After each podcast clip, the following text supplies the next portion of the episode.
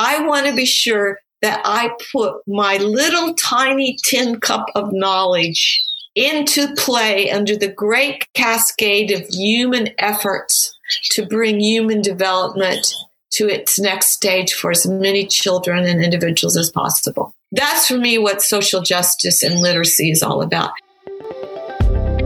Welcome back, readers, to part two of my conversation with Dr. Maryanne Wolf. Read, the Research, Education, and Advocacy podcast, brings prominent researchers, thought leaders, and educators who will share their work, insights, and expertise about current research and best practices in education and child development. Read is produced by the Windward Institute. I'm your host, Danielle Scarano, the WI's Research and Development Director. In this episode, we invite you to rejoin Tea Time with Dr. Maryanne Wolf so many of you were inspired by Dr. Wolf's story from last episode. And in fact, I engaged with many of you on social media and via email. In this conversation, we dive into Dr. Wolf's leadership as the Director of Dyslexia, Diverse Learners, and Social Justice at UCLA. She discusses her latest work on global literacy and digital reading. Get this she's both an advocate and a critic of digital reading. Hmm, I guess you'll have to listen more to find out why. At the end of the episode, I asked Dr. Wolf rapid, yet not so rapid fire questions where she calls for a policy platform toward achieving literacy for all, and she offers inspiration for a brighter, more beautiful, more hopeful educational future. If you want to know more about Dr. Maryanne Wolf, you can visit her website, maryannewolf.com, or read her full bio at readpodcast.org. I couldn't imagine a better beginning of summer than this afternoon tea time with Dr. Maryanne Wolf. Grab your favorite cup of tea. See you after the episode, readers. Welcome back to Dr. Maryanne Wolf. It is great to see you. I know we're just continuing our tea time, but welcome back to our readers. You have now rejoined tea time with Dr. Maryanne Wolf. And in our last episode, Dr. Wolf, you had ended by talking about your work at the forefront of literacy and social justice, which I think leads us to the next part of our conversation really well, where you are now at your leadership, the director of the Center of Dyslexia and Diverse Learners and Social Justice at UCLA. I want to learn more about the center and it's it's relatively new, right? It opened up right before COVID, correct? Well, it's only two, oh the fourth. In a certain sense, it's like it only opened a year ago, but it, it was really two years. But we've lost a full year with COVID. It's a small group of us. I have wonderful people I'm working with, Laura Ryan, Doctors Laura Reinhardt and Dr. Rebecca Gottlieb and a group of graduate and undergraduate students. But our tiny group is connected to people all over the country, whether it's Windward School or the Cox campus and Atlanta Speech School, whether it's organizations like IDA or Canadian Children's Literacy or our partners in crime. We're working with the California State University uh, Schools of Education on a wonderful bill that we've helped pass in which we're re, if you will, expanding how our teachers are learning in our schools of education between California State University and UCLA. And then we're working with our UCSF and Berkeley partners and Hastings Law partners on literacy in prisons and changing juvenile delinquency laws. Our tiny little center is really about a nexus of connections. How can we connect people to each other who are doing great things and how can and this is the Margaret Mead, you know, one individual or three individuals or 10 individuals or 100 individuals. We are touching all these lives. And the beauty of getting older, Daniela, for me has been I know so many people. I just think of Windward and I think of all the people I know there or have known there. And occasionally I will tell someone who asks me, where can I take my child? Well, when, depending on where they are, it will be Windward or it'll be in this school or that school. And it's, oh my goodness, when I just even think of New England and all the people like Ben Powers. There's so many wonderful people, and it's connecting them that the Center for Dyslexia, Diverse Learners, and Social Justice is about. And then it's mm-hmm. connecting us to the world too.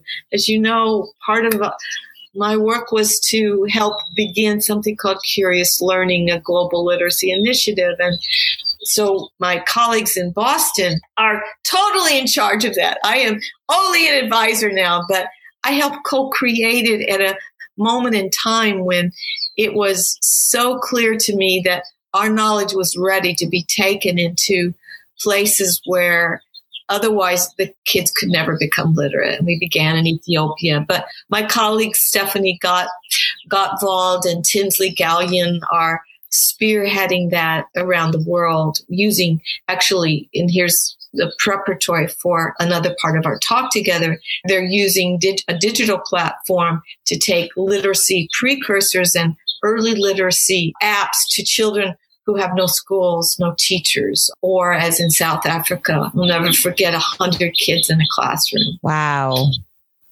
That was something. Wow. But this is all, it's all connected. Daniela, this is the thing. When you work in literacy, you are about connecting people. Right. You talk a lot about connections and you spoke a lot about different issues that you're working on currently related to social justice. And I like how you segued into curious learning, and that's with global literacy. When I had looked into your website and on Curious Learning as well, I found a statistic that was absolutely startling. So I want to read it out loud on the podcast so that everyone can hear it. And of course, if you want to learn more information to our readers, you can certainly go to Dr. Maryanne Wolf's website as well as Curious Learning. But your website cites the, the UN, where they estimate that 800 million people around the world are illiterate. And if we could decrease the number by 170 million, then we could remove 12% of the world's poverty. 12%. Mm-hmm. And those numbers are astounding because it, it's almost unfathomable to actually conceptualize a number of people that lack access to reading. And you talked about the digital platform. So I want to know more. What is this intersection between global literacy, digital reading, and social justice?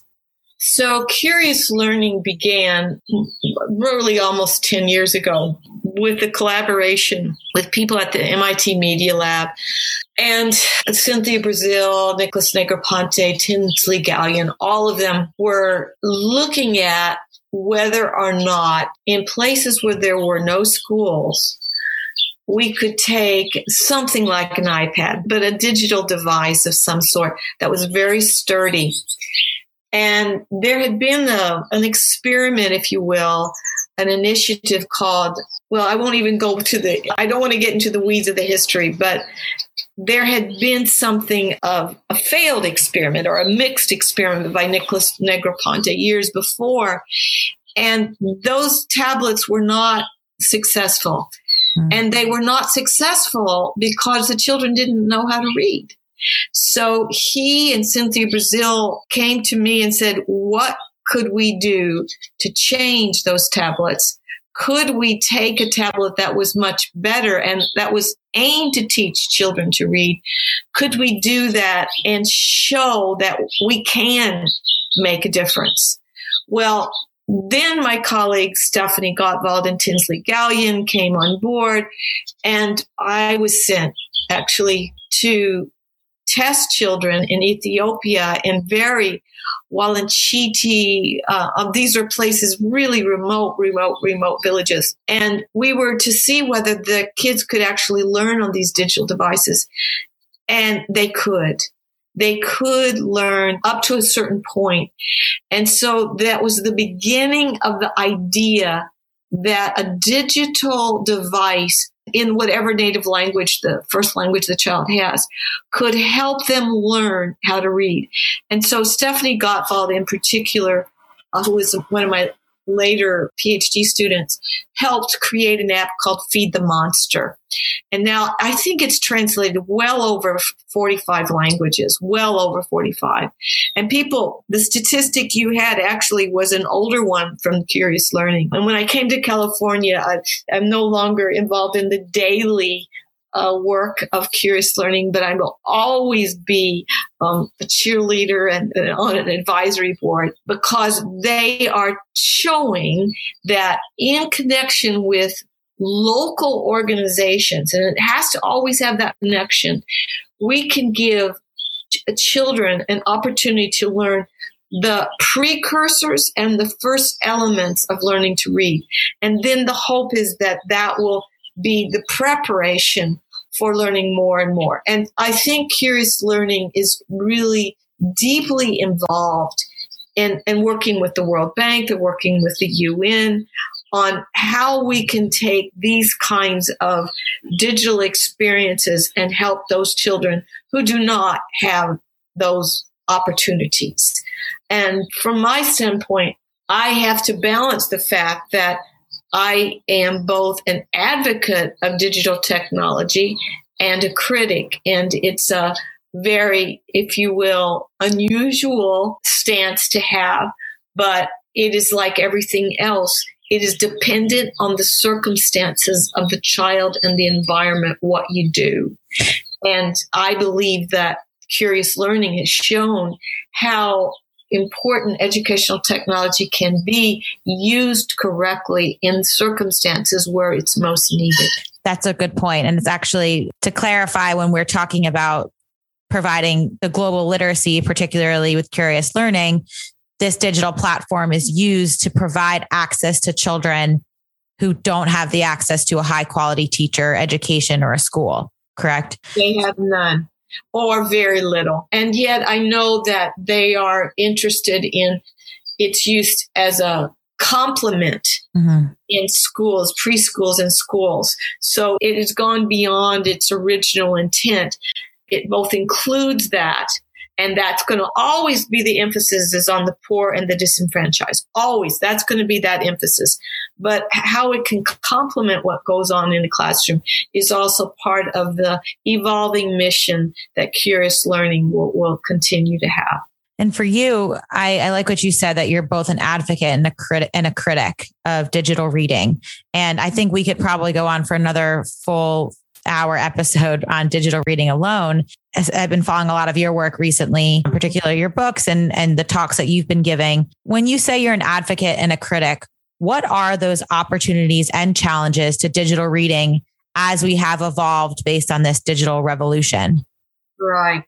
Well, I think that it has never been more transparently obvious to people that teaching requires a human interaction, mm. that it is insufficient to just give digital platforms for learning for our children. And the children who miss not only the interaction with their, their fellow students, they miss their teachers they miss that when it is working well. And of course, there are places and times when it doesn't. But there's nothing more beautiful than the interaction of one human with another. That the, the beauty of, of being a true teacher is such an exceptional gift. And it's so, I think it's now becoming so much clearer to people how important teachers are. And if anything, I would wish, wish, wish our uh, the uh, the experience of COVID could help us give more recognition to the profession. But I'm not neglecting the real issue here for me, which is the fact that different mediums advantage and disadvantage different cognitive, linguistic, and affective processes. And so there's been a lot of research now, even before COVID, that shows us that the affordances, the characteristics of the digital medium are actually not good for learning to focus attention and learning how to consolidate in memory what that information that's coming into that child's brain. So we have to make these distinctions between what is information that is skimmed, that is, if you will, shallowly processed, and what is information that gets the full panoply of cognitive, linguistic, and affective processes that what I call the deep reading processes involve. So my colleague at UCLA, Patricia Greenfield, says rightly that there are costs and there are promises mm. made by different mediums. And that the digital medium does this extraordinary job of helping us disseminate information, vast amounts of information that we absolutely need in the 21st century. But that the cost, and this is more where I come in, the cost is into the time we need to allocate to the deep reading processes. By that, I mean the act of making an analogy between our background knowledge and the content of the text. That begins the process of deep reading, if you will. But I don't even want to use the word begin because it is so highly interactive, so, so fast in the automatic expert reading brain. It's so fast. So we're making this analogy between what we already know and what is different in the text and how, how we make sense of that. What are the inferential processes we use? What are the deductive processes we use? And then stepping outside the cognitive, are we able to take on the perspective of that author? Or if it's fiction, take on the thoughts and feelings of those other characters. This requires what I, in a theologian's term, call passing over, perspective taking, which increases the development of empathy mm. within that person. So we're adding this, all these cognitive processes, we're adding these empathic processes, and we're, if we're lucky, we have enough milliseconds to give to critical analysis, which is the sum of all of those processes. Critical analysis allows us to discern the truth. Now, or to refute it. So that's where we're either susceptible to fake news or we're able to discern the difference between what is fake and what is real, what is true, what is not true. Well, the digital device, the digital medium advantages the quick processing of a lot of information, but it disadvantages giving time, allocating milliseconds to the more time consuming deep reading processes. So, on the one hand, we who have to consume and are bombarded by all this information, we have to be able to, if you will, shallowly process. But if it's in the developing brain that isn't making the decision, what is the purpose of this reading? Is it something like my email and I'll do my little skim?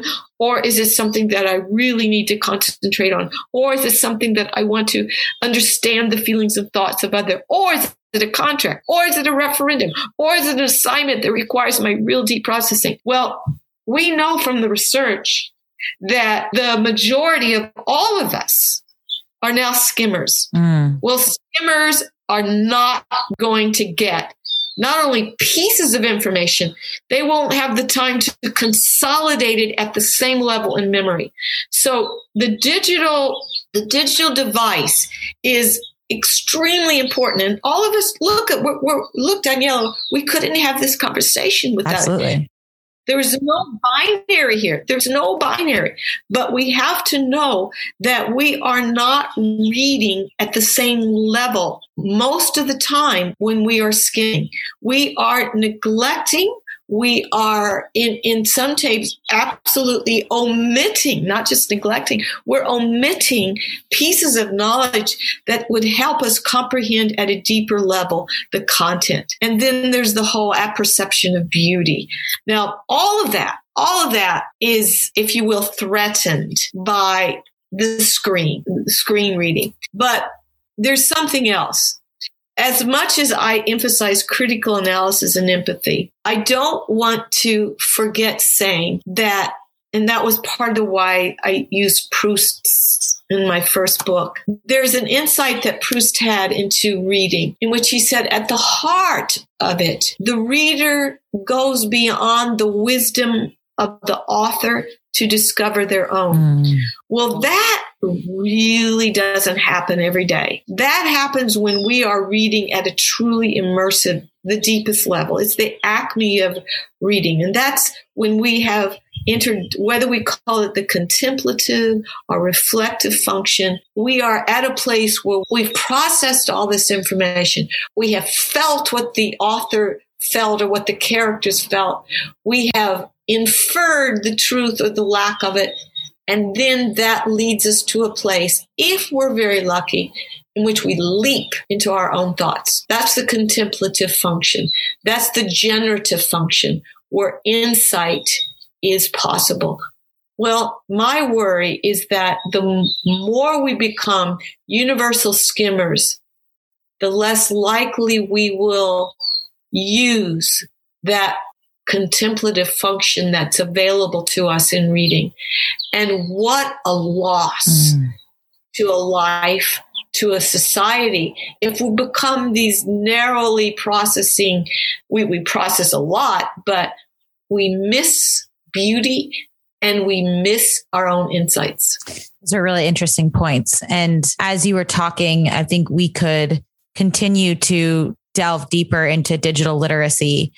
I'm just going to ask if you'd come on another episode just to to talk more about this, and I I think you will. But I have to say this is the best tea time that I've ever had in terms of really delving into these issues. And before we start going further down with digital reading, I wanted to circle us back to what we were talking about as episode as a whole. And digital reading is definitely one a major topic. And we've also talked about your passion for social justice and literacy. And I wanted to end this episode by asking you a few rapid but not so rapid fire questions from colleagues. Now, just to give you a little insight, last week I was so excited to speak with you that I may have texted 10 of my closest friends at Windward asking for their thoughts. One of the questions that we had for you as you're thinking about your work and your career and moving forward, you've talked a lot about your work in policy. So I was wondering if there's one area in education that you'd like to change. And know, actually, we'll spice it up a little bit. So if you could create a policy platform that promotes social justice and equity through literacy, what would it be and where would you start? And in fact, how would you ensure that reaches the hands of classroom teachers and ultimately students? So I've thought about this. It's not a quick answer. It's you might have a quick question, but it's not a quick answer. But I'll say that it has several essential components. One is a zero to five campaign where all parents around the country are from the delivery room or even the prenatal classes would include an emphasis on three things that are necessary for the development of language and reading. And that is that every opportunity, but especially every night, a parent reads to the child. A parent every day talks and elaborates language and uses music whenever possible. There's a great book that's going to come out from MIT Press called Of Sound Mind by Nina Kraus. And that would be a book that everybody should read. There's so many different things that people should read, but that's one of them. But I would want that campaign so zero to five, all parents know, read, talk, and sing are the leitmotifs of zero to five.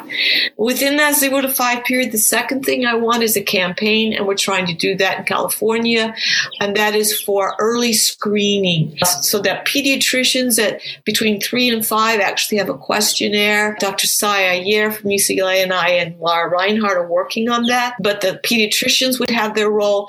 Pediatricians who work and reach out and read would be giving well visit books all throughout this period to parents. So they're reinforcing this read, talk, and sing. And then at five, every single child would have some form of a screener in which we look at areas of strengths and weaknesses that are involved in reading.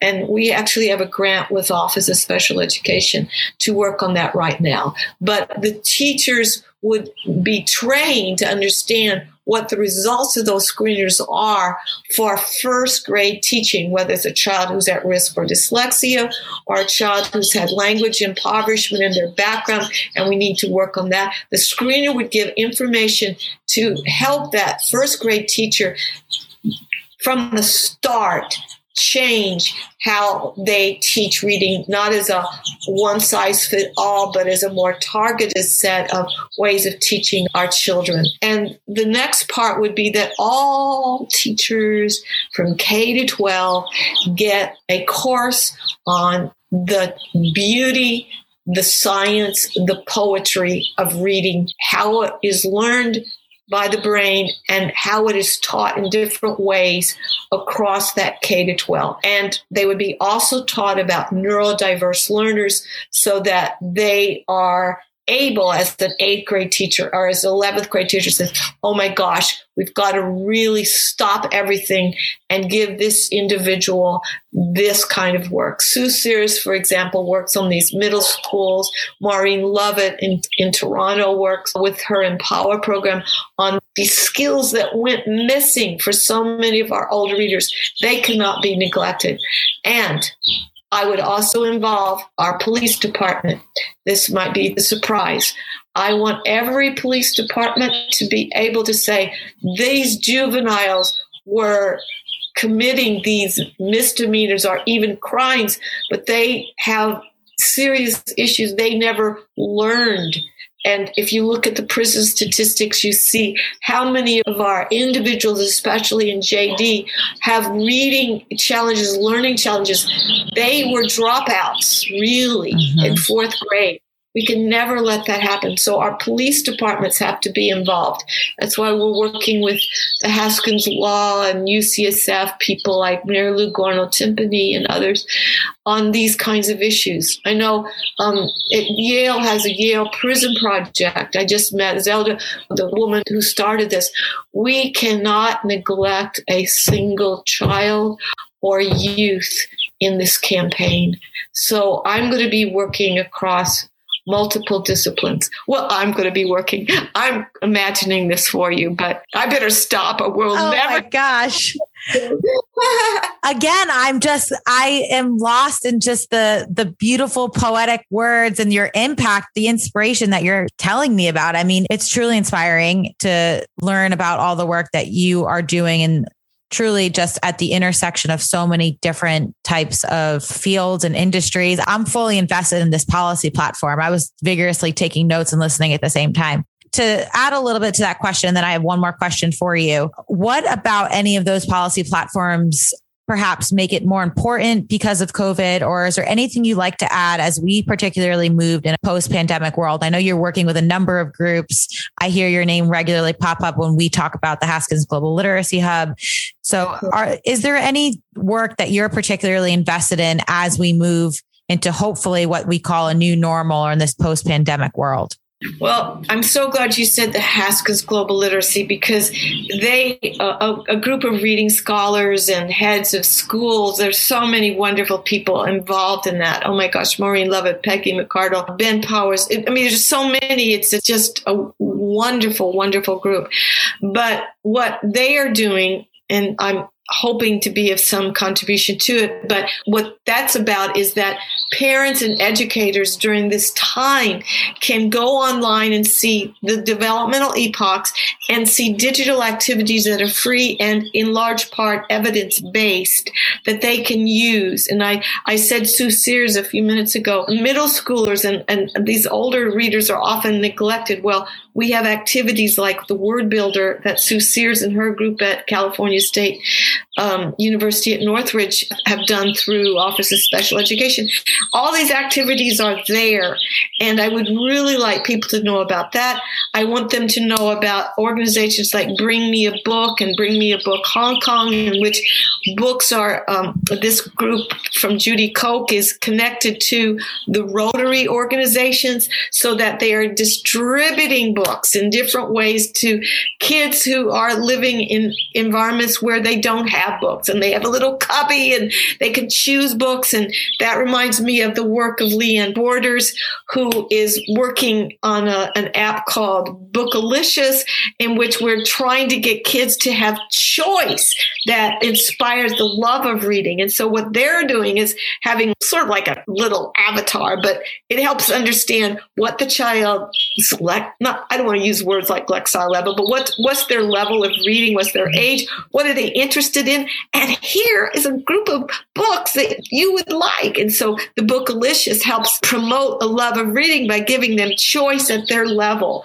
And it's connected to libraries, it's connected to publishers. So Bookalicious is one. Rally Reader is another one, another app that's helping children especially fourth grade on, who have these problems in fluency. And this is one of these uh, amazing apps. Again, I'm saying, you know, digital book, but digital book. I'm not excluding anything in our, if you will, the armamentarium of resources that we want everybody to know about. But anyway, Rally Reader is one of the ones that I'm particularly interested in following because uh, fluency, as, as some of your audience knows, has been of extreme importance to me because, think back to the reading brain, has to be automatic enough to add these deep reading skills. And so the more we can work to ensure that children are becoming fluent by fourth grade, the less I have to work with the police department on the kids who really were the dropouts in fourth grade because they were never fluent by then. So there's so many issues that are uh, Danielle, that are all connected. And I just, I want to thank everybody. You know, everybody I mentioned, I leave too many people out. I, I just thought of the, the, Cox campus and Comer Yates and, and Renee Boynton Jarrett, who are working on the effects of adversity um, and trauma on learning. There's so many amazing people in this world working on policy, as you're calling it. For me, policy is what you do with what you know. Mm, okay, I. Ooh, I love that. Yes. And I appreciate you sharing all those resources and telling us about all the people that are doing this work. And again, it brings me back to the thought of integration. How do we integrate the expertise, the passion, the policy in the mm-hmm. collective? Final question, closing up tea time with Dr. Maryanne Wolf. We have classroom teachers that regularly listen to read. And if they were to join our tea time too, grabbing their favorite cup of tea, well, this is a two part question, but speaking to those teachers, what would you tell teachers to do in their classroom tomorrow? And what about education gives you hope? Those are our final tea time questions. What I would tell the teacher tomorrow is show off your love of reading and literature and take a pause whatever time of the day and just stop and say, we're not going to do a thing this moment, but you're going to listen to a story that I'm going to read to you. And so I want them to do that. And then using that, I would open it up to what are the words in there? How can we learn from those words? And so I would use love as the mode of giving the science of reading to our children. Mm. so now I'm going to end the whole thing with a quote from my favorite novelist. So I'm stopping and I'm reading to you. Yay. my favorite, I have two favorite novelists. One is Gish Jen, wrote the book Resisters and World and Town and Mona and the Promised Land. She's an amazing, wonderful, wonderful novelist. But my other favorite is a more philosophically oriented one. Gish is, is really so, talk about social justice. Resisters is about social justice. Mm-hmm. It's amazing. But Marilynne Robinson is my favorite contemplative novelist. Mm. And she wrote something that was more philosophical in and she writes works like Gilead. She did housekeeping years ago, Gilead, Home, Lila, and most recently Jack. But she also wrote a set of essays called The Givenness of Things. And in the middle of one of those essays, she wrote something that is just right for today. The greatest test ever made of human wisdom and decency might very well come to this. We must teach and learn broadly and seriously. Ooh, I am so glad that you ended with that. Wow. wow. Dr. Wolf, thank you so much for your time. Thank you for talking to me. Thank you for just providing the wisdom, the insights, the stories, the inspiration, bringing the world of reading and social justice and literacy and love and integration, everything, literature to us. It has been truly a gift to talk to you and to drink tea with you. I think it's just been one of my dreams. So I appreciate you taking the time to be here. Well, Danielle, I will never forget receiving, I believe, the first award for research by Windward years ago. And Jay, Jay had me and Hugh Jackman and his beautiful wife on the stage that day. And I will remember that I wrote three letters to the Windward community. And one of them was to you, Jackman. And to all those And I wrote it to him because of his work on dyslexia, he and his wife in Australia. And I want to just almost repeat the same thing. I am grateful to all of you for all the work you do every day. You are putting your tin cup of knowledge up. And when together we put those tin cups up, we are going to change the world. That's my hope. mm, I love it. Thank you again. And we look forward to seeing all your work and following you and being inspired by you. Mm, I am still noodling over Dr. Wolf's hopes for the educational future. Let this be a call for us all to teach and to learn broadly and seriously. There was so much to learn from these past two episodes, and there's so many resources for further action. So please, please, please read more at readpodcast.org, where you can access my top read bookmarks or top moments from each episode by visiting each episode page on our website. I added a number of resources, and you can also visit Dr. Wolf's website, maryannewolf.com, for more information on books, articles, and presentations. In fact, I highly recommend Proust and the Squid as this summer's sunny vacation read. My goal is to continue to connect with and learn from inspiring leaders and advocates in research and education.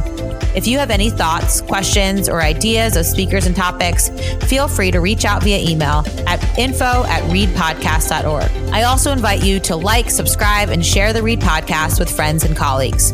Learn more about future events this summer with the Windward Institute by staying connected with us on our website, thewindwardschool.org slash WI, or on social media. Until next time, readers.